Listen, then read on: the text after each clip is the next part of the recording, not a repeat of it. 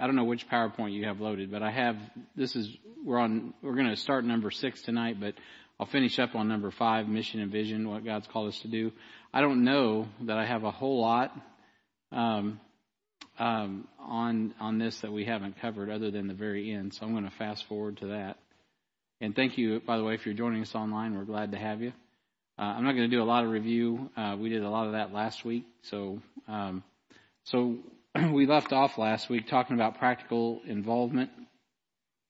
Man, my, my voice almost broke there. I'm getting, getting choked up. Um, not really, just kidding. Um, and we talked, that's where we left off last week talking about practical involvement, which is stuff most of us already, you know, know, uh, dealing with membership, um, and talking about some of the, the need to replace ourselves and, and uh, go on forward with the mission. Um, and so we talked about the need to um, attend church services regularly. Um, and so Hebrews 10:25 that's become a mantra after the COVID situation. And then getting connected to adult Bible fellowships, how important that is. Sunday night prayer meeting, we had some new people Sunday night, so praise the Lord for that. And then um, we talked about fellowship, uh, and I'm going to skip through those because we covered all of that last week. And stewardship uh, and prayer teams and mission trips and uh, missionary pathway. I kind of glossed over that. Uh, missionary, what is a missionary pathway? There, if you are someone who is interested in, in really answering the call uh, to be a missionary, you need to see myself and Pastor Randy. We have a process called Missionary Pathway that we use to prepare people who are called to plant churches and to be missionaries. And so uh, we can help you with that. And practically speaking, though, too, you need to just prepare your life financially and um, getting involved in um, in the ministry in a way that uh, God can continue to grow you. We'll help guide you through all of that. That left me to where we were last week on our con- on our on our final contemplation. So I just want to touch on this. How many of you did that? How many of you had the handout to do that? So a couple of you. Um, I, I anticipated that maybe people wouldn't really do it. So that's why I was going to go ahead and do a little bit of that tonight. So when you, um, you know, obviously the, the real issue is when do you get saved? Um, and I don't know. Yeah, I don't have that on here. So if you want to switch me, that's good. You know, obviously you can't really enjoy body life and be engaged with um, mission and vision if you're not saved. So that's where you got to start. But one of the practical things I would just start in this room, I think we have enough people that are diverse enough that you could really step through this. One of the first things that you really got to consider about being, uh, you know, uh, being on mission and having God's vision is can you, number one, do you have a testimony of salvation? What is it? It doesn't have to be my testimony, you know, it doesn't have to be the way I got saved. Every, Paula shared a good testimony, uh, I think was that last week or week before, week before, you know, she got saved and it was 17 years before she got baptized. And then another few years after that was a 17 years, I believe. And then several years after that, she was finally started discipleship, right? And and just really, um, what a sad thing. I was on the phone with someone this week talking about this very thing, about how they were never taught the Bible. You know, saved, baptized, but never taught the Bible. So I was explaining some some basic things. Uh, they were asking me the difference between denominations and so on and so forth and why we believe this and that. And, and you know, I was just walking them through and they're like, and, and by the way, these are people in Baptist churches, you know, uh, and they just were not, discipleship just was not, I guess, a thing in many churches, still is not a thing really in many churches today. So, um, so it starts with just salvation and having a testimony. And can you effectively share your testimony? Okay, so everyone that's born again has a, a testimony of when you came to faith in Christ or I'm going to be wondering if you're saved, right? Uh, we did have a lady one time wanted to join, and she kept telling me I got saved because I was born a Christian. We're like, no.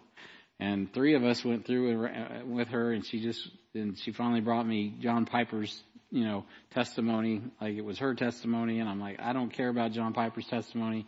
I care about you.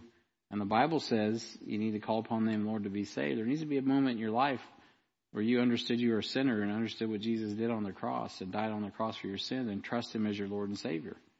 Um, it's as simple as childlike faith, right? But it's still uh, profound, and you can't just you know cerebrally get saved. You have to confess with the mouth and believe in the heart that God, Jesus Christ, is God, and that He is raised from the dead, that He died on the cross for your sins, and He's alive right now. And and and, and uh, you know you need to confess that and call upon His name and thank Him for dying for your sins and confess that you're a sinner and receive His grace and mercy for salvation. And um, she she just was like not going to do that, so we I wouldn't let her join. So her testimony was not a good testimony, right? That's only happened about once or twice. I mean, where someone's like, I've had people that aren't saved all the time that, that, you know, we have an opportunity to have a conversation and they're usually open to the gospel. but it's been one, there's only been about once where I've had someone like literally dig in their heels and say, look, I don't care about saved by grace. I'm saved because I, my mama told me, you know, and I'm just like, God bless your mama, but man, she is not the Bible, you know. So, uh, so what is your salvation testimony? And then can you articulate it? Um, so you can have a, a, testimony that's not really good and articulate that. That's not so hot. Um, and then you can have a bad te- or testimony that um, mo- uh, what I'm really referring to is just a moment in time where you trusted Christ. Whether you can remember the exact moment and the date, like I know the day and the hour. Not everybody knows that, but there's usually a season in your life where you know that you came to a point of repentance. You changed your heart and mind about sin and the Savior, and you trusted Him and Him alone and His finished work for salvation. All right, so now more practically, then, are you on mission? Do you have the vision? Uh, if you ha- how many of you would? I mean, I don't want you to raise your hands in case somebody can't tonight, but I think most of us could raise our hands and say, I could. Well, let me ask it this way: How many of you feel comfortable sharing your testimony? Okay, so most of you, you know, sharing your testimony is really just your story, right? That's so simple, right? It's the easiest way to share the gospel. I can't tell you how many times God's opened the door for me to share the gospel through just sharing my testimony. So I don't say this is how I got saved. I don't even start there. I just tell, I usually start with my unbelief, start where I was at, and then I begin walking them into how God opened my eyes and how I got saved. I don't always go into the nitty gritty details. Sometimes I just open the Bible itself and and I just explain to him, you know, a guy showed me this verse right here in Romans three twenty three for all of sin and come short of the glory of God. And you know, I didn't believe that. You know, I, I, I really wasn't, I thought I could work my way to heaven, but the Bible says over here, and he showed me this verse, and I, and he, that's really the truth. That's what happened to me when the lights came on, and I just walk them through that. And it's been awesome just to, to use your testimony as a way to witness. So now more practically, most of us here are comfortable with our testimony and able and ability to share it, which we should be. Uh, okay, so when was the last time you did that um, with another person intentionally? Now, don't raise your hand, but maybe maybe today, yesterday, this week, last week, last month. I mean, really? I mean, six months ago, a year ago. So you know, think about that, and and I'm not trying to guilt anybody out. I'm just pointing out that it's you know, I can go on for weeks and weeks on teaching things, but at the end of the day, it's really that simple. You know, just that's where you start. Just sharing with other people how you came to faith in Christ, uh, having that, that, gospel testimony. So Jesse, uh, Jesse James was here a couple weeks ago, and uh, on Wednesday night we were talking about this, and then he, I was talking about how if you pray for doors of utterance, God will bring them. I mean, He wants people saved more than we do. People are looking to get saved oftentimes more than we're willing to witness. So the next day he prayed and he had two opportunities. I think he witnessed to three people. And uh, he sent me a message saying, "Hey man, I just want you to know I asked and God provided." You know, I thought that was pretty cool. And so uh, God will do that. So that's the first place. So salvation, your salvation and your testimony is one of the greatest ways to really engage in what God has called you to do. You don't have to go through discipleship one. You don't. I mean, technically, you don't even have to be a member. But if you're like I was when I got saved, you know, it didn't take me long to realize like I didn't know nothing. And the people that did respond, I needed more people that knew more than I did to get them anywhere. So that's actually what drew me to the local church, even though I was super cynical. I mean, super cynical of local churches. So I was cynical when cynical wasn't cool. You know, I was was that country before country was cool. Yeah, so I was like cynical before being cynical churches was cool and uh, and God still brought me in, and now, now I'm a pastor because the joke is on me. So, have you ever attended uh, a Next Steps meeting? That's another practical thing, just practically, you know. Now, some I just had someone last week that's been a member already, and they're like, "I've never been to a Next Steps meeting." I said, "Well, you should come." You probably know most of what is in that meeting, but there's a chance there's stuff you don't know. So uh, you're welcome and wanted. You don't have to be a, a, a member uh, that's or someone who's considering membership to come to a Next Steps meeting. However, it is designed for that. I will tell you that it's it's not necessarily designed to, to it's not a new members class. Sometimes people get Next Steps meeting uh, confused with a new. A lot of class churches have new member classes. We don't have that. I let discipleship take care of that. Next Steps is exactly what it's called. It is the next step. Some people that come to that, their next step is salvation. That's what they need to work on. Some people come to that, the next step is um, uh, sanctification, meaning they need to get discipled. Maybe their next step isn't actually joining our church. Their next step is, you know what, I want to get discipled. Okay. Maybe that's the next step for them. Uh, other people, the next step is membership, right? They're, they're there because they want to be a member and they want to know more about the church. Okay. Well, that's all in that meeting too. And so anywhere from salvation, maybe they come and they're like, Hey, I want to be a missionary. I'm coming to find out if you could send me. You know, okay, well, this, that class will work for you too. All of that is combined in, is, is in that class. So next steps is a good place to be. If you're like, like wondering, what is this all about? That's a good class to go to. It's once every other month after church, have lunch and we enjoy time uh, learning what the next step is for you individually. Um, and then, of course, discipleship's a big deal. Salvation, membership, discipleship. Would you say that you follow Jesus in your decisions and actions? And that's, you know, well, sometimes, all the time, or no. You know, if you don't, you need to go back up and check box one. Are you saved? And if you're saved, then why aren't you obedient? That's the bottom line. Um, and so that was that was on the that was on the questionnaire. And if you circled sometimes, I, I would be interested, and this isn't for my edification, so I put, I made this for you guys. What percentage of the time would you say that you are um, obediently following the Lord? If you're like 50% of the time, okay, well then you know. Uh, is that objective? How do you know if you're? How do you know, by the way, if you're following the Lord? Um, I was talking to someone yesterday and talking about somebody. Oh, he'll be in heaven. He's it's a guy I grew up with who died suddenly yesterday. Um, and so someone called me from his childhood friend, I guess, not a friend, but kind of a friend, acquaintance. I don't know what to call it.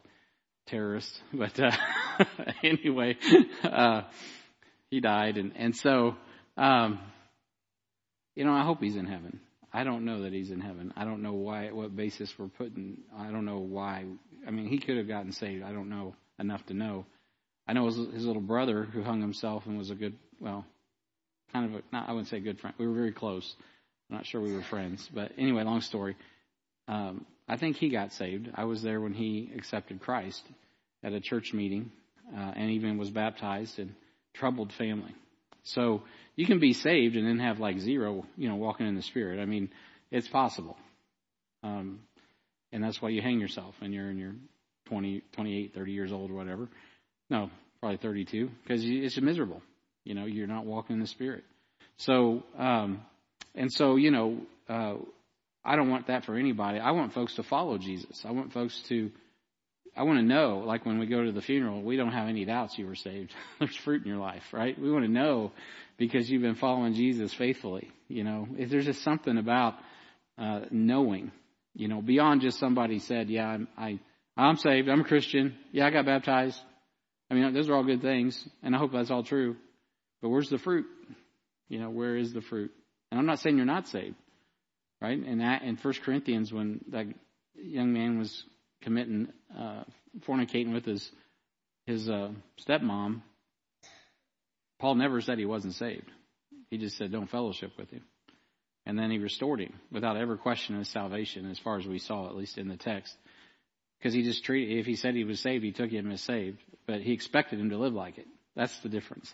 In America today, a lot of people like, get off my back. I said what you wanted me to say. Well, okay.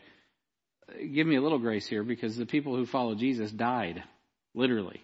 so the people who gave us this King James Bible, they died. A lot of them to get it to us. They were all in. We need to be all in. We really do. Okay. We all stumble. I stumble. We all fall and fail. But let's, if we're at 25%, let's ask the Lord to help us get to 30%. Let's ask the Lord to get to 50%. I do believe that if we want, we could be at 10% or 5%, And if we just really say, look, Lord, I'm done and you, you control my life. I will do what you tell me to do. Give me the next right step. I will get involved in discipleship. I'll do what the pastors tell me to do. I'll do what the ABF pastor tells me to do. I'll do what my discipler tells me to do. I'll do what the Bible tells me to do, most importantly. You know what? You can bridge that gap like almost instantly. God's super gracious like that. He will pour out His Spirit on you, and you will wake up the next day, and your life look. At, it won't be easier necessarily, but it will be. It will. You will still be. You'll be walking in the Spirit, and it will be much different. And so it, the yoke will be easy, and the burden will be light. So you got to exchange your burden, uh, and that's ultimately what you know. What we do here at Heartland is try to get people to do that. Uh, so, do you have a desire to draw closer to God's acceptable and perfect will? Um, and you got to be honest in that. Because sometimes we don't, right? If you do, it's as simple as 1 John chapter 1 and verse 9. Right? And when I say that, look at, open up your, your Bibles. Um, Caleb, could you do me a favor real quick and pull the, go out and pull that, that, that uh, white board in for me? I won't tarry on this, but, um, many of you have seen me put, the, I'm going to put up a chart here. Um, I'm, I'm actually using this same chart I'm going to show you at the marriage conference I'm doing this weekend. But in Romans chapter 12, many of you know this verse. It says, I beseech you therefore, brethren, by the mercies of God, that ye present your bodies a living sacrifice, holy acceptable unto God, which is your reasonable service.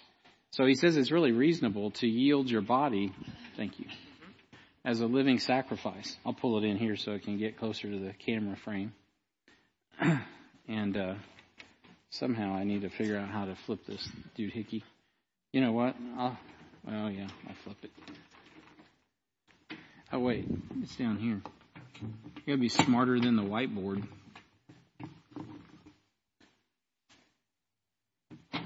There we go. Isn't that slick? You remember the old whiteboard we had on two by fours? It was a monstrosity, man. It was built to last, man. I'll tell you what. I liked it. It just it was really cum- it was a little bit cumbersome. It certainly wasn't slick like that where you could just flip it. So Romans uh, Romans 12, 1 through 3, very familiar to most of us. So there's a couple ways I look at that passage. Um, if you look at that like a like a like a bullseye, you know, you have you have the good, you have the acceptable, and then you have the perfect will of God. You know where I learned this, by the way. I got to give some credit to uh, Bob Ma- Bob uh, Matthews, who was here for our discipleship conference, and uh, he was sharing this with me in my counseling time. Whenever um, I was uh, uh, a, a shepherd school student, I was going to say an HBI student, Okay, so if this is, you know, obviously the sinner is perfect. Now in the Bible, that, that word perfect just really means complete, right? Or whole.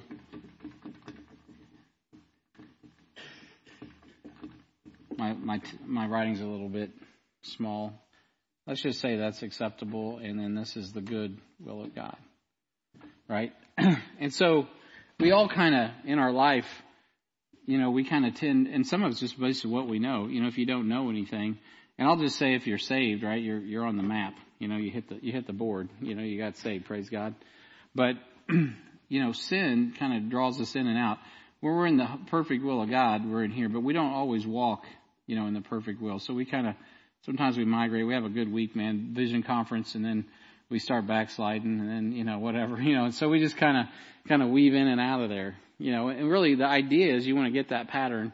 It's just like if you shoot a weapon, right? You want to get that pattern tighter and tighter all the time and get it to where you're hitting a bullseye. And so it doesn't, and the thing about this is it doesn't matter how long you're saved. Don't you wish you could just be saved 30 years and it's just easy street? It's not. You still have to wake up every day and you got to determine that you're going to die daily. You're going to put the word first. You're going to put your heart in the right spot. It doesn't matter how long you've been saved here. I could wake up tomorrow and be back out here. You know, you can just chuck it and go walking in the flesh. Let your flesh have control of you. And so it's it's a decision that we make. Actually, that's why he says, I beseech you, therefore, brethren, by the mercies of God, that you present your bodies a living sacrifice. But that happens where? In the mind. Right? So that's what he says. He says, um, and be not conformed to this world, but be transformed by the renewing of your mind, that you may prove what is that good, acceptable, and perfect will of God. And for I say through the grace given to every uh, unto me to every man that is among you, not to think of himself more highly than he ought to think, but to think soberly, according as God hath dealt to every man the measure of faith. And that faith is important. And so, what you're doing is you're proving, right? You don't proving is something you try it, you test it, you you do it, right? You you do what the Bible says. You don't just know what the Bible says. You're like, oh, okay, God, I'm going to trust this. I've never trusted you with my relationships. That's kind of touchy feely. That goes good today. and uh, Caleb, can I ask you to do one more thing? Can you turn that to cool? And I feel bad. I see. I see. Uh, no, it is a little. It's getting a little steamy in here. So 500 BTUs per person. Uh, so, uh, so at any rate, it's probably on heat, is my guess right now, and it should be about 70, which is cool. Not cold, but cool. So yeah, you, you really, this is one of those things when you're looking at that, you're like, well, is my, am I making up my mind to follow Jesus? Uh, when Bob Weston was here, how many remember Bob Weston? Remember that song he, made, he sang? My, I have my mind made up. My mind's made up. I'm going to follow the Lord, right? I'm butchering how it goes, but I got my mind made up. And he just, and that's really what he's talking about. I've made up my mind. I'm going to follow Jesus. Well, you follow Jesus with what you know. You can't follow Jesus with what you don't know, right? So you, there has to be a mind transformation so that we can conform to his image. So you, and Paul deals with this very clearly in, in, in uh, 1 Corinthians. The carnal mind, right? People that are carnal are like babies. Babies are carnal because babies don't know any different. Even physical babies, right? We don't, we, you do not get mad at a baby when they poop their pants. But I mean, I better have a real good excuse if I come home and my drawers are full. Amy's going to say, "What is wrong with you?" She'll either be rushing me to the hospital, find out what's wrong, uh, or I'm very, uh, you know, there's a problem because I know better. I have control over that. The more we know about the Word, the more we can prove what is good and acceptable and perfect. Right? The more the more control we will have over what our bodies. Give your body to the Lord. Now, just be now. I'm just going to be. As we get older, continence can be an issue. So I'm not. Don't take that illustration too far. But I'm just saying uh, there is a there is a point of of being able to um, to prove the will of God. That's what I'm talking about on that question. When I talk about percentage wise, how how uh, you know what percentage would you say you're you're following the Lord? You know, and you can always confess your sin. First John one nine, and and that's that takes faith even to, to trust God for your sin and believe you're forgiven. How many of you struggle with guilt? Right? I worked with a, a fellow man. He would he and he wasn't in our church, but he was a guy, a good Christian brother. He died of a heart attack, but he uh he's the first time I heard a guy tell me or it really hit me.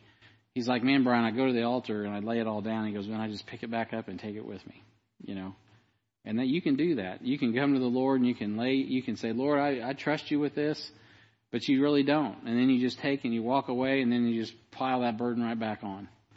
Well, you know what? That's a Romans 12 problem, right? You got to prove this thing out. You got to really believe what the Bible says that you are justified, you are sanctified. Uh, you know, you're no longer a sinner. You're a saint. So we covered that in one of our previous lessons. Um, okay, so we talked about the seven stages of spiritual growth. Um, now, don't raise your hand on this one, but you know, when you look at that chart, where would you say you are at? And so, on those seven stages of spiritual growth, I like if you can't handle the seven stages of spiritual growth, I like to take this chart, little kind of like and turn it lineal. This is kind of an addition to what God um, showed me with Bob. And if you kind of make it like a highway, I think we went through this with the Morrows, didn't we, in discipleship? So if you make it, yeah. So if you make it like a highway, you know, the Bible talks about, you know, a good age is 70 years.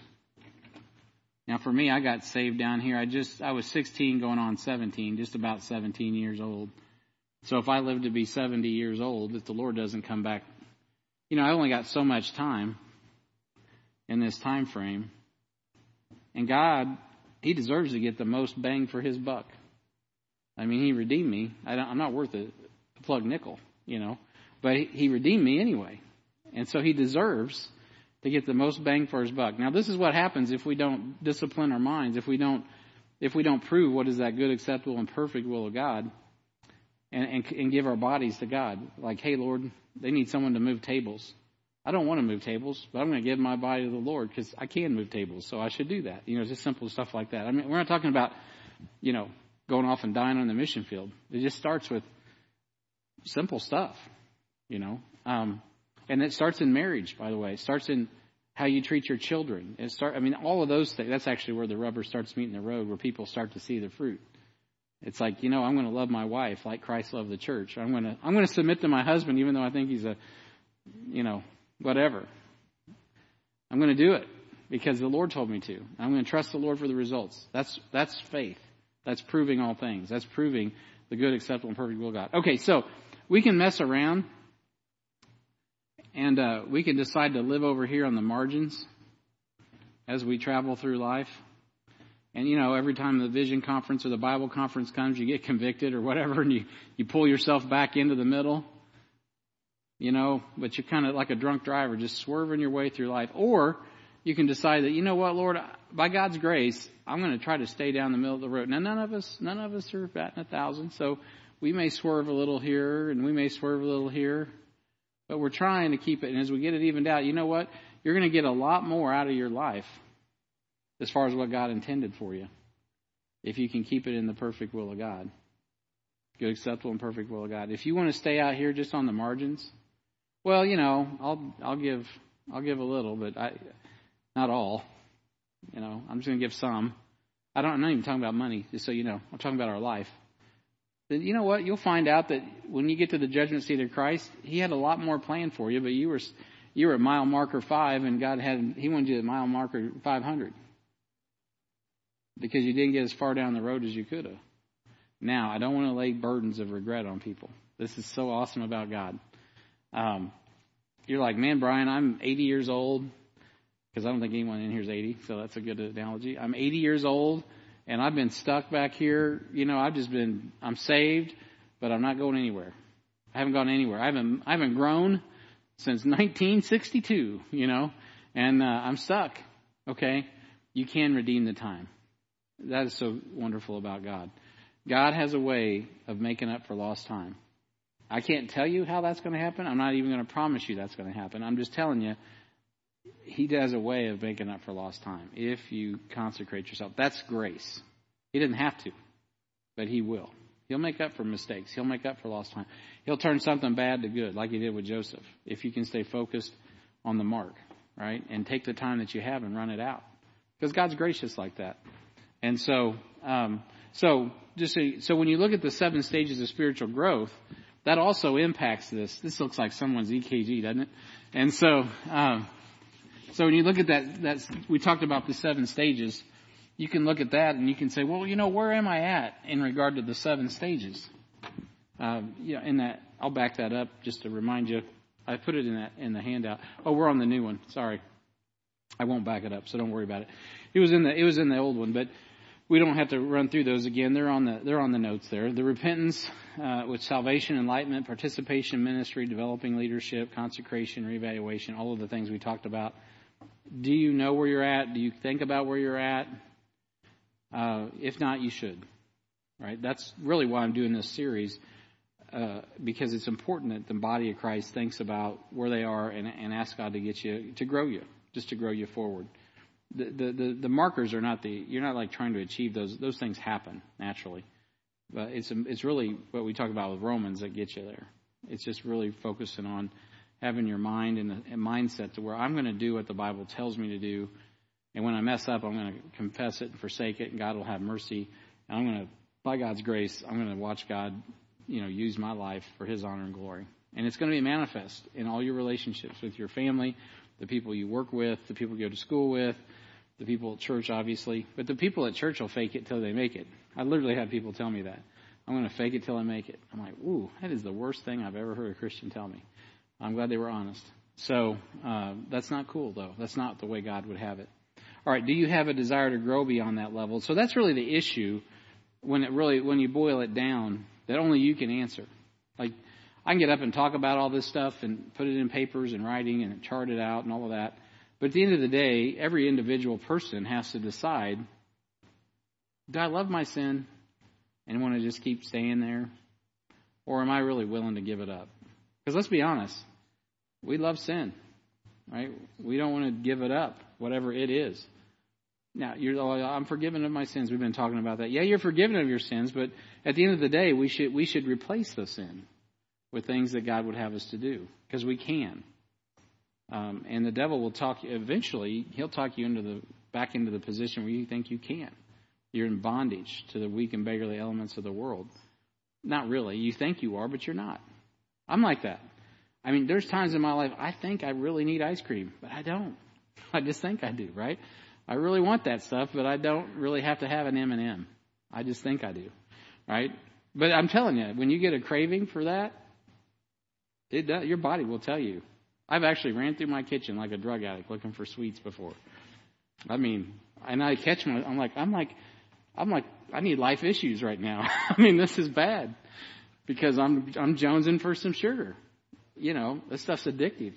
And so, um, I know it's kind of that's funny and it's not illegal, but it's it's still it'll hurt you if you if you because I can't I don't like a little I like a lot. So uh, so you know anyway, that's just an analogy, but we can grow and if we want to. That's at the end of the day if we want to. And that's a personal evaluation. So I put that on there. You can evaluate that. Um, and, and even if you said no, maybe you're in a situation where you would consider this would you be willing to meet with the pastor and talk to him about why you're stuck? Because chances are you, are probably stuck on something you won't talk about to anybody. And you need help. That's why you're stuck. Because God has people here that, that need to help you. That's what the church is. Here. We're not going to condemn you. you're not stuck. You think that you're stuck on something nobody else in the church has ever been stuck on. Actually, the Bible is quite the opposite. There has no temptation taking you, but such as is common to man. God is able. I mean, He's able. He'll get you through it. So maybe you need some encouragement. Maybe that's what you need is someone to sit down and show you in the Bible. You know, I'm going to use an extreme analogy. What used to be extreme, which is now trying to be mainstreamed, um, but uh, because it's so common and, and perverse. This is a perverse example, but it's relevant to our culture. So so say say there's someone struggling with same-sex attraction. Oh, oh no. Okay, that's not good, right? That's not healthy. That's not biblical. However, it isn't something that we can't help you with, right? There's there's and, and I hate to tell you this, but there's people in our church probably, and I would even say certainly, but I'm not going to tell you who that have struggled with those things. You know, okay. You didn't see me get on the pulpit and call them out. I'm not going to do that because it's just another sin. We're all got issues. Okay, well, let's work on that. Let's see what the Bible says. Let's see what kind of accountability can be there. Let's see how you can replace those thoughts. You know, those things can be worked out. You don't have to just succumb to the wave of the world, you know. Um, and so a lot of that is just, you know, the flesh, honestly, so it can be worked out. Um, you capture it in the thoughts, and then and the, and the rest of it will follow. You won't have to deal with the actions, and then you can reverse the curse. I mean, it really is that simple, and God's well able to overcome it. All right, so um, you know, there's and there's people out there. There's books on it now. I mean, that's that's a mainstream thing. Jack, Jackie Hill Perry and people like that have written books and so on and so forth. So, um, if and so if if you're like no I, you know what brian i i i really don't want to grow and i don't really want to let go of my sin and i really don't want to talk to anybody about it. Okay. If you say no to that well um you're kind of stuck. Um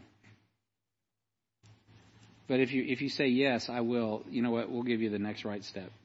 And then the last one was would you say that you're engaged in ministry uh, that effectively allows you to accomplish the mission Yes or no? And if not, why not? If the answer is yes, you know, you could describe that. And if not, you know, why not? Because you have every opportunity to get on mission right here at HBF. We have give you every opportunity to do that. So that was the evaluation form. I'm going to put that away. Any before I do that, are there any questions about that, or any comments, or any testimony that anybody would have regarding that? That was a really just a summation of what we were covering in the mission and vision uh, lesson uh, that that we did. It took us about three weeks to kind of go through slowly. So okay, so uh, I was going to try to get to that last week, but we didn't. I had that. I don't know why. We just I'm too windy, I guess. So all right. So let's uh, let's move on to interacting interaction. This is this is the last the last of the Mohicans. So we've covered everything up to the number six interactions, touching the lives of others with the Word of God. All right, we've talked about provision, protection, function, relation, identification, mission and vision. We just wrapped it up. What's God calling you to do? Now, let's talk about interaction, touching the lives of others with the Word of God. All right, so this lesson uh, is designed. Sorry, I went too quick. There we go. This lesson is designed uh, to understand the love of God. How the I, I left a word out there. And this lesson is designed to, so you can understand the love of God has given to. Uh, that is terrible. What in the world? I can't even read it. How did I copy that? This this lesson is designed so that you can understand the love of God has uh, the love of God has given to us, so we can get, freely give it to others. So basically, that is butchered. Let's get past that before someone sees it. All right, so um, we're going to cover true love in this lesson. Um, and we're going to cover true forgiveness, true repentance. Then we'll be done. So true love is God's love, um, and that's that's something that the world needs to understand. Of course, many of us know John three sixteen. For God so loved the world that He gave His only begotten Son, that whosoever believeth in Him should not perish, but have everlasting life. For God sent not His Son into the world to condemn the world, but that the world through Him might be saved. He that believeth on Him is not condemned but he that believeth not is condemned already because he hath not believed in the name of the only begotten Son of God. Now that's what Jesus said, not me. So um, that's pretty concise, right? So we, we understand that um, that we're we're already sinners, we're already condemned, but it's the love of God that that frees us. So the love of God, uh, just some attributes about the love of God, and we need to know this today. The love of God is pure uh, selfless and divine. It's not like our love. I mean, it really is pure love. It's it's it's divine. You know, I I, I can't. God has a love that is just is divine. So the word translated love in John three sixteen is agapeo. Um, you often hear it called agape. Uh, this love is is a love based in morality, and of course God is perfect, so He has the perfect love and his love is perfect, pure, and divine. Right? So um, he has perfect love. Uh, agape is love is not limited uh, to the Godhead either. It's not limited to the Godhead. The word is found 142 times in the New Testament, and it's used to describe our love for God and our love for the brethren. So, so what am I saying? Uh, we can love, we can have a pure love for God and we can have a pure love for other. Why? Because it comes from God. Right? God gives us the ability to love. Uh, this is not a love that you possess, it's a love that God gives you. That's how you love your enemies, right? How many of you have had hatred towards your enemies and then God literally changes your heart and you have a, a compassion for them? I've had that I've had that experience on more than one occasion and I really don't have an excuse. I don't have an explain, explanation other than God. God's the only one that can do that. Because if it was my flesh, I would just be in bitterness and resentment. But God just like does something supernatural. That's the love of God working through you. So God can do that. Romans 8:28 we and we know that all things work together for good to them that love God, to them who are the called according to his purpose. So you can love God. Uh, and we should love God, right? That's that's what the Bible says. 1 Corinthians 8:3 but if any man love God, the same is known of him. So when we're loving God, it's going to be obvious because, well, it's divine. I mean, you're loving, you're going to be doing, actually, Roman, we're back to Romans. You're going to be doing, that's what loving God is. You're proving out, you're trusting His word. You're, if you love me, keep my commandments. Right? That's what loving God is. Uh, Ephesians 5.33. Nevertheless, let every one of you in particular so love, same word, his wife, even as himself, and the wife see that she reverence her husband. So she's not called to love, she's called to reverence. He's called to love his wife. Uh, more, you know, at least as much as you love yourself. You know, you should love her more than yourself, but we love ourselves a lot. So it's pretty hard sometimes. All right, so 1 Thessalonians 3:12, the Lord make you to increase and abound in love one toward another and toward all men, even as we do towards you. So they were an example of that love, and, and they were asking them to emulate what they were seeing. That's really what we should do, be doing in our relationships there, and that's what this is. This lesson is about. You know, we should we in this world, it's hard to find true love or to see true love, uh, and so the place where people ought to see that and experience it is Heartland when they walk in here. And unfortunately, that's not always the case, but but ultimately, it should be the case. Um, and so uh, that's where we people should experience true love when they see uh, the relationship of Jesus Christ when we explain the gospel, but then also when we live the gospel. And then how do people know we're the disciples of Jesus? Well, when we have love one toward another. So this is literally on display. So like my wife uh, grew up, she didn't have like a the normal nuclear family, mom and dad, you know, two and a half dogs and all that stuff. So so when our kids were little, you know, she was always kind of like, man, uh, you're like being affectionate in front of the kids. And I'm like, yeah. I mean, there's different love levels in the you know you get it. You know there's a roast. We won't get into that tonight. So there's there's love and then there's different ways that's expressed in the in the marriage. But so it's not all the same. It's it's healthy. That's why I tell it's like oh how did I know that? Because my mom and dad were affectionate. They weren't perverse or anything weird. I mean but it does something for a kid when they see their parents love one another and you see them being affectionate, kind, gentle. Uh, I learned a lot. My dad was, in that respect, was a super dad and a good example. He was very loving to my mom in a lot of different ways. He served, he was he protected, you know, everything you would want to see for the most part in that regard. That that that was what I got to grow up with. I got to see him dance. I got to see him, you know, giggle and goof off and just love each other, like sincerely love each other. Well, that that does something in you. You know, you you you enjoy that as a child. That, there's security in that. There's things there that you want to see emulated, which gets me back to my story, uh, my own testimony. I'm like, oh no, honey, this is it's the kids aren't going to think we're weird. They're gonna they're gonna they're gonna appreciate that their mom and dad. It's going to bring security to them. Now I'm not talking about being weird and gross in front of your kids. So let's, let's you get what I'm saying. But the world's perverted stuff in a way that, you know, you kind of blur the lines, right? Uh, it's, um, what am I talking about? Pure love. Just pure love. It, obviously, in a marital context, in a family context, does also involve affection. I had a friend of mine discipling a guy one time, and, and this guy was so dysfunctional. He loved his daughters, but he would never hug them, never would hold them. Little ones. I'm not talking about, you know, too old. We're talking toddlers two years old, 18 months, whatever, you know. And this friend of mine was disciple and said, Hey, dude, uh, and he, at the time he didn't even have children, and he was raised in a dysfunctional home. He's like, You've got to hold those girls. Pick them up and hold them. I mean, he had to like instruct this guy how to be affectionate, how to show pure love, because he was not brought up in that environment you know, and guy, I wasn't either. I mean, I'm not. I hug a lot of you guys, and we hug up on each other. I hug guys on purpose that are uncomfortable just because I think it's fun.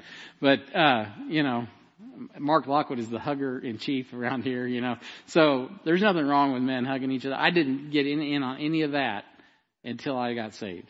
You know, when I was before I got saved, I was like, you know, get off me, man. What are you doing? You know, so it was just not. Even my dad, I think he hugged me probably twice that I can remember. Once I was you know, 10, 10 years up and older. So it just was not the, the thing to do in the world I was in. But there's something about affection that, that when it's pure, and unfortunately it's not always pure. Um, I learned that too. I learned that too when I came to church. So that's when all the rules came up because you got so many perverts running around the church. So you're like, okay, you got all these rules. You can't side hug this and two point stance and you know all that. So I had to learn all that. But um, but you know whatever. Um, uh, pure love, man, it needs to be displayed in human relationship because it's divine. And that's what the world is missing. They just don't have that. You don't have it uh, when you're not saved. God gives you that divine love. It's it's beautiful. All right. So love is always good to talk about, right? Everyone likes to talk about love. Well, not the dudes, but anyway. All right. So point B, moving on. It's not limited to the Godhead. So there's other types of love mentioned in the Bible, right? So I've touched on that already. There's agape love is the unconditional um, love based in the highest standard of God's character. It's, it's a moral, uh, it's a moral love. We have uh, sufficiently covered that. I mean, it is, it is God. Uh, that is expressed in Him dying on the cross, giving His body. Uh, you know, the Father loving the world enough to sacrifice His own Son. I mean, just it's it's mind blowing morality. I mean, just it's a love that's beyond our ability to comprehend. And then uh, this looks like storage. It's not a mistyped mis, mistyped word. It's storage. Uh, I think is how we, we say that. And uh, it's a, it's from a Greek word that means kindly affection, like we would lo- like we would have in a family. So it's used as a compound in Romans twelve ten. Uh, uh, uh, and so philostogos, I should say, philostorgos and it's cherishing one's kindred, especially parents or children, fond or natural relatives, that is fraternal toward uh, fellow Christians, which I just explained that. That's more of the love that, that we would be expressing um, when we're kindly affectioned one toward another with brotherly love and honor, preferring one before another or one another. So that's the kind of love that, that we're talking about. It's more of a philostorgos, if you're a Greek speaker, which I don't think any of us are. So it's actually storge also in the Greek. Not that that matters. All right. So, and then there's one that people often hear of. Um, you could probably have guessed phileo, which is the root of Philadelphian or brotherly love, and we're very familiar with that.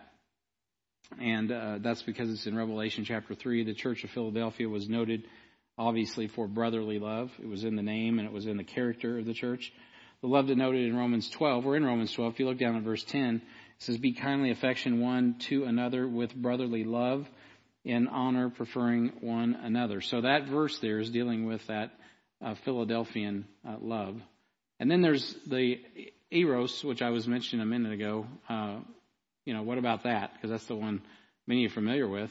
Um, and so it's often said that uh, that eros love is is found in the Bible, and, and that's true, but it's also false. The, the Greek word eros and its derivatives, if there, if there are any, are not found once in the New Testament or in the Bible. The Holy Ghost doesn't associate even the act of intimacy in the context of marriage with eros, which actually I didn't know that until I was studying this. So I'm, I'm, actually sharing with you guys some stuff I didn't know.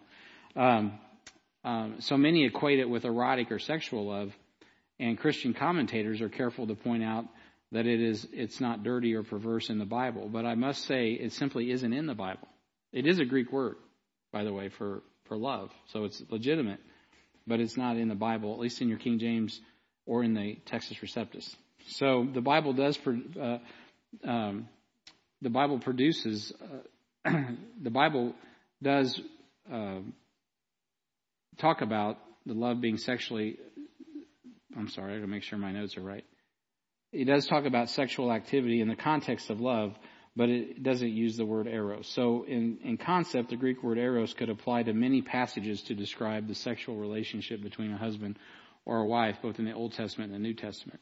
So Song of Solomon is an example of the fruit of marriage that could be defined as eros, but that's in Hebrew, not in Greek. So, um, so if they use eros, it probably, which I didn't check the uh, Septuagint, for those of you that know even what I'm talking about, it probably is Eros in the Septuagint. I didn't even check it because I don't give the Septuagint a plug nickels worth of credit anyway. So, the, so no matter the case, that that the example of Song of Solomon's um, expression of love would be an example of Eros. So, uh, just to be clear, uh, it, it is is true of all copulation between married man and a married woman in the scripture. However, the word eros is not used that one time in the New Testament. So why is that important? Why are you bringing this up, Brian?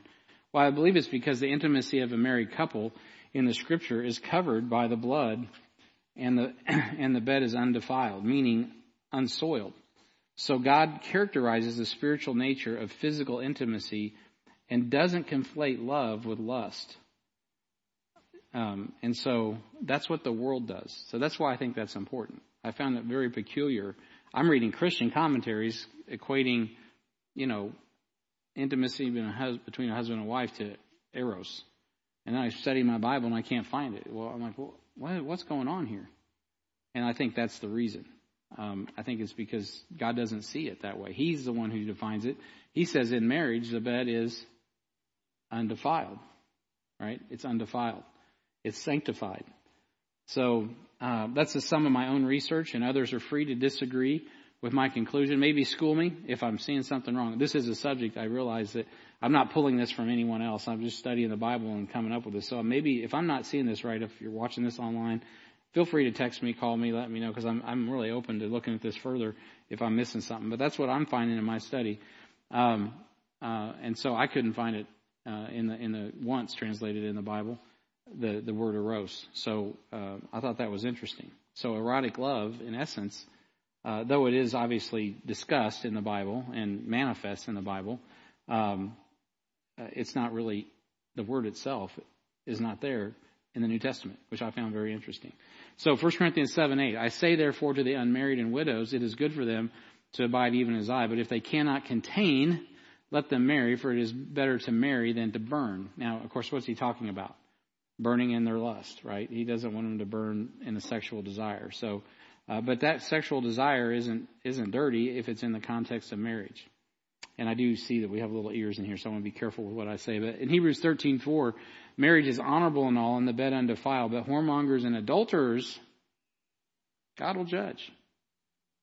All right. So, um, so there is a judgment on on. Uh, on that. So I think it's a, and the reason I bring this out is God, we started off talking about love and God and, and, um, agape love is pure, it's moral. And what you have in a marriage is not defiled. It is pure, uh, in its expression and its, in its engagement because God has made it so. And so that's important. It's really important for the cranium and the heart to get a hold of that because that's the main thing the devil's going to target we're so over sexualized, stimulated in this culture. Um, I don't even, obviously, I'm talking about uh, inappropriate things on the internet and all of that, but I'm not even talking about just that. There's inappropriate messaging in everything. I mean, outside of, you know, what's obviously across the line. And so, um, so we really need to be, we really, we really need to take a little bit more time and, and meditate on Ephesians 5 and look at the, at the picture of Christ in the church and, and look at what was going on in Song of Solomon and obviously, the marriage is honorable and all, and the bed undefiled. But uh, uh, in, in all, I also would agree with uh, with the reality that marriage is honorable even among lost people. Uh, it doesn't mean you're saved. It just means that God ordained marriage. Period. In every dispensation. And so it's better to marry than not to be married, even among lost people. There was a time I, I believe a teacher, a preacher used to say that, well, if you're not married, if you're not a Christian, your marriage doesn't count. That actually leads to a lot of immorality because then you basically, if that doesn't count, then nothing counts. And that's and that at the end of the day, who does that hurt? It hurts the innocents, which are the children that are produced in those relationships. So, um, so I got that straightened out later down the road as I studied it out. No, marriage, I just believe the Bible. It's honorable in all, and the bed undefiled. But uniquely in a Christian marriage, um, I do think that there is um, is a, is a sense of intimacy there that the world can't even can't even get to because they don't have that divine love that's inside of them. Okay, so point C. I probably have this on my mind since I'm getting ready to do a conference this week, so I've covered that. All right, so um, the power of God's love. Let's talk about that. Let me pause there. Any questions on what I've said thus far? All right. So the power of God's love, 2 Timothy 1 7, for God hath not given us the spirit of fear, but of power and of love and of a sound mind. So God's love is powerful enough to conquer all fear. Isn't that nice? So um, I, I read the verse, but you guys seen it. So His love is powerful enough to conquer all fear. So God's love exists without the need for response, though, uh, you know, obviously God appreciates response. Brotherly love and kindness require two parties. God's love is contained in the Godhead and is not dependent on our response or lack thereof, though God's love is offered to the entire world through his son Jesus. That's something to kind of think about. I mean, that, that's one of those deep thoughts, you know. so you can you could take a little bit of time going, wow. So if God's love doesn't require a response, why does He offer it? Because He loves you, right? He loves you. So, um, in a sense of to receive the grace of God, you, you do have to receive the gift of eternal life. Uh, you could make the argument, well, if God's sufficient for sin, why didn't his death on the cross adequately cover people's sin? Why do you need to get saved? Well, why, that is a good question. Why do we need to get saved if Jesus died on the cross? Why doesn't his blood atonement just cover everybody? Because his love is so sufficient.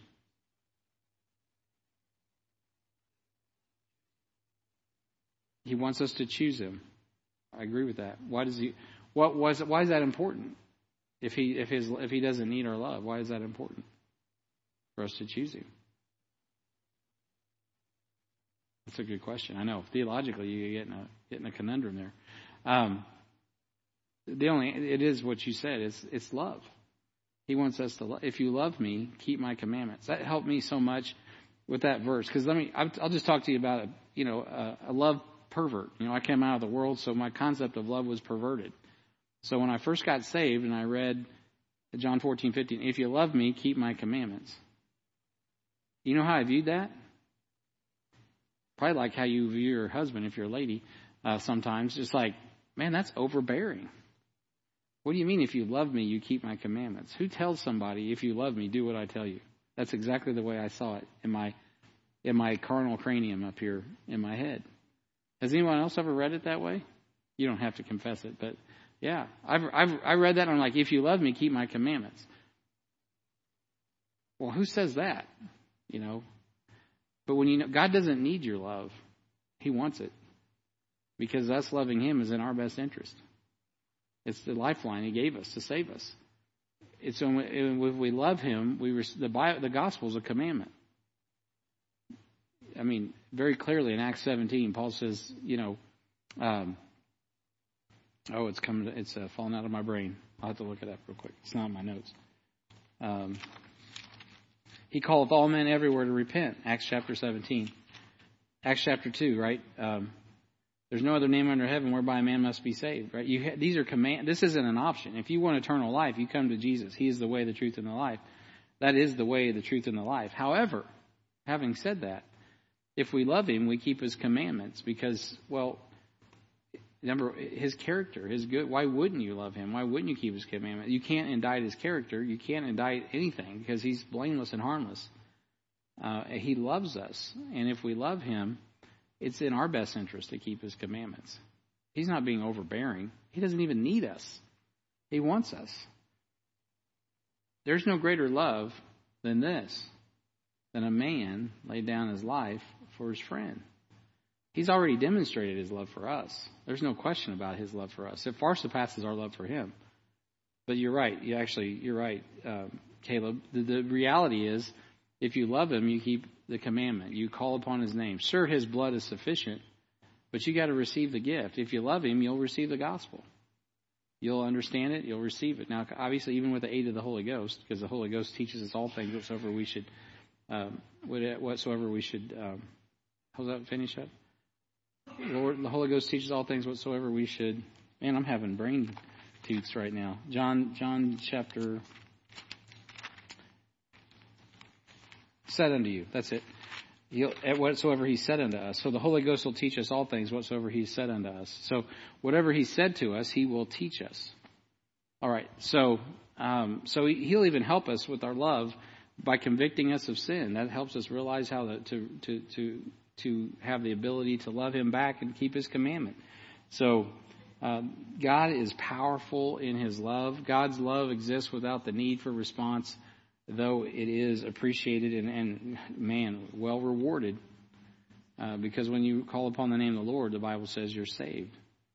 Um, so God's love exists without the need for response.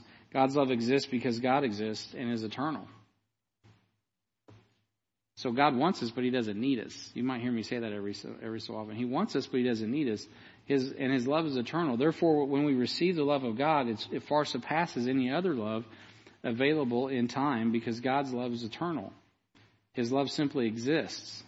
And He has directed it toward us, not because we merit His love, but because He is loving by nature, right? It is who He is. God is love. He directs His love toward us, and He did that through His Son, Jesus Christ. So many passages in Scripture uh, they reveal the power of God's love, but some of the most simple and common are some of the most powerful. And so, uh, the very some of the most simple and, and powerful verses, like John, we just covered, um, you know, John three sixteen, um, Ephesians chapter three, verse seventeen, that Christ may dwell in your hearts by faith, that ye may that ye being rooted and grounded in love may be able to comprehend with all saints what is the breadth and the length and the depth and the height, and to know the love of Christ which passeth knowledge, that you might be filled with the fullness of God. So it's beyond three dimensions. He goes to four dimensions. That'll blow your mind. Like, where's the fourth dimension? Well, he, he talks about it in, in a in a different context. It's not three dimensional; it's four dimensional. Uh, what do you have when you when I say that? What do you when you learn about Jesus and His love? What do you see? You see him in four dimensions. You see him in Matthew, Mark, Luke, and John. There's four cherubs, right? The fifth one was covering the throne. So you see all these. What is num- the number four manifest? God. It's always manifesting God's character. And so, anyway, just to kind of get off on a little tangent there, but uh, the love of God, He dwells in our hearts, and we're rooted and grounded in love. We're, we're based in love.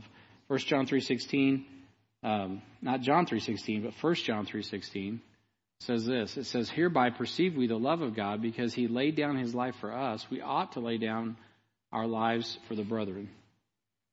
So we should. He doesn't say you must. He says you ought. You ought to do that. Will you do it? That's up to you, but you ought to. Why does he say it like that? Because you have to choose. It's a choice. Love is a decision. It's not a feeling and an emotion. It's certainly not a it's definitely not erotic in the sense of you know the world is the most base form uh, that when they think about love, it's like a it's a it's a bodily response. Well, that can be a part of it, but ultimately, true love is a decision that you make. It's a it's a heart and it's a mind decision. We love Him because He first loved us, and and you know we uh, hereby perceive we the love of God because He laid down His life for us. We ought to lay down our lives for the brethren.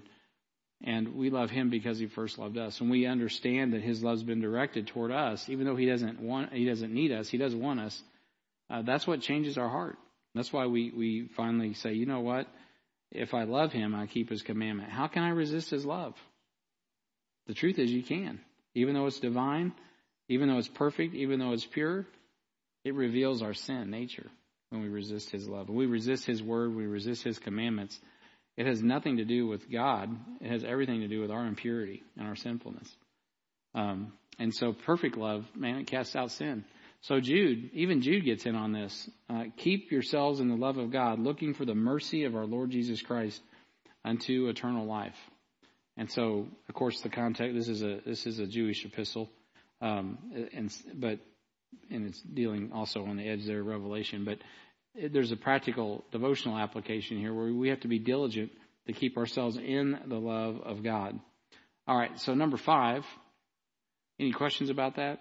That one, that one about God exists, or number two there is pretty heavy to, to think about. I mean, I don't think I've got my head all the way around that one yet myself. So, um, he he just doesn't need us, but he wants us.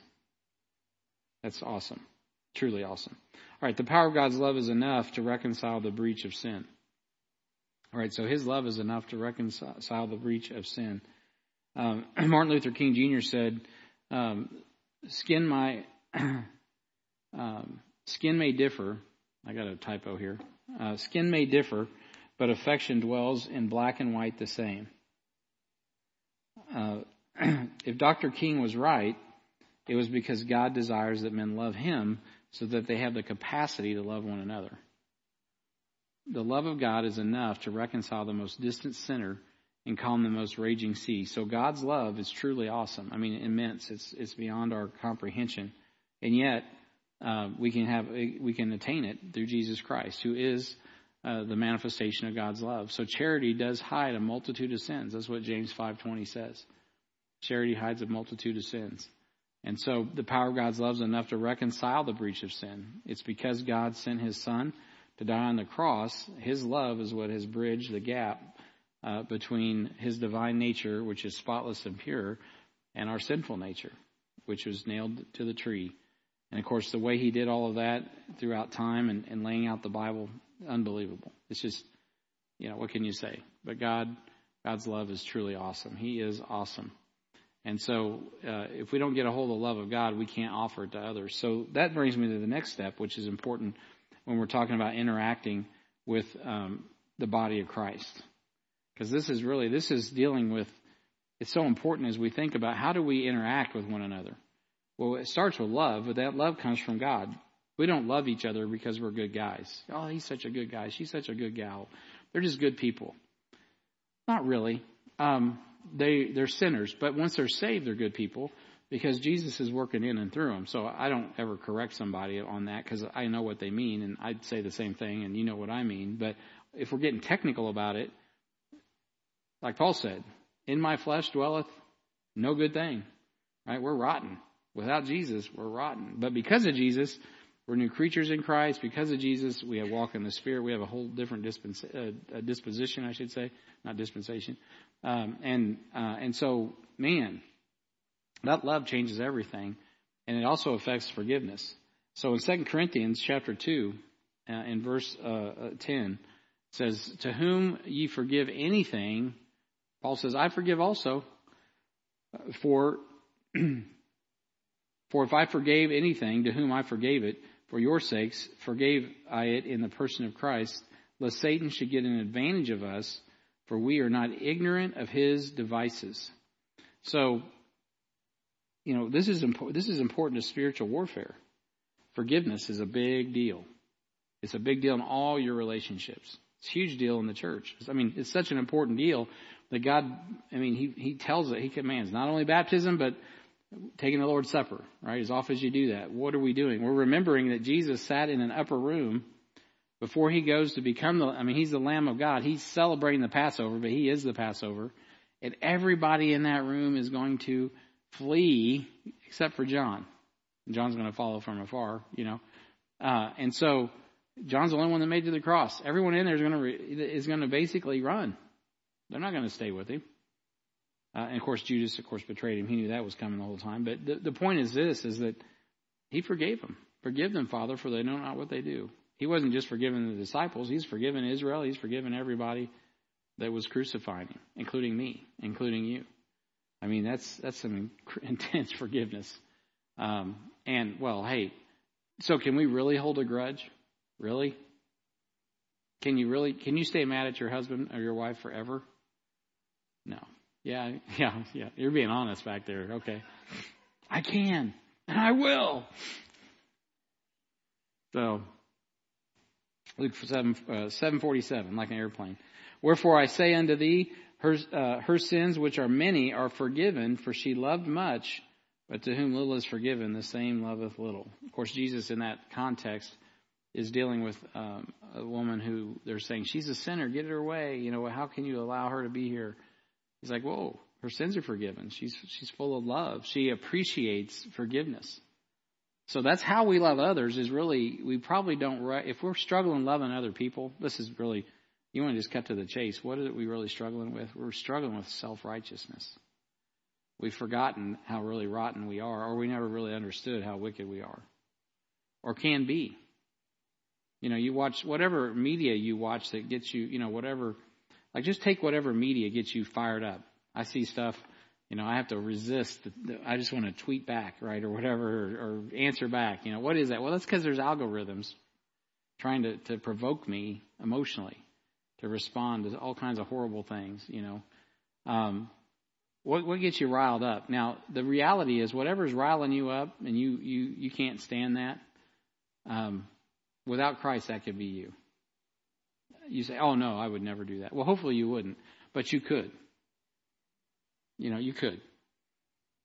I came across a video, uh, some filthy video of some, uh, um, uh, the title drew me in. I don't remember what it was, but it was a bunch of just hoodlum, random hoodlums. I turned it, I didn't watch the whole thing.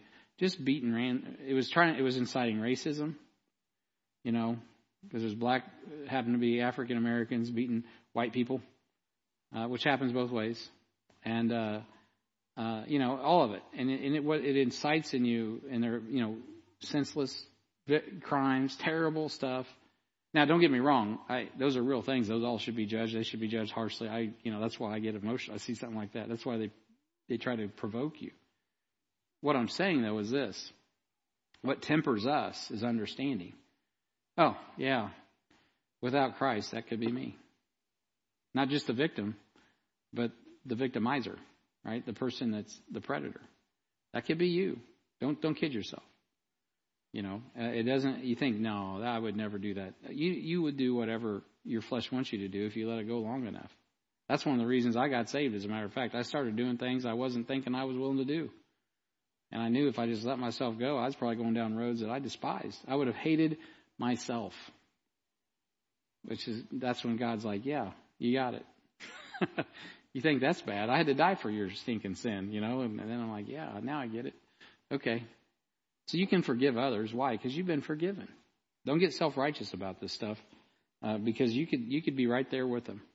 All right, Colossians 1:14, in whom we have redemption through His blood, even the forgiveness of sins.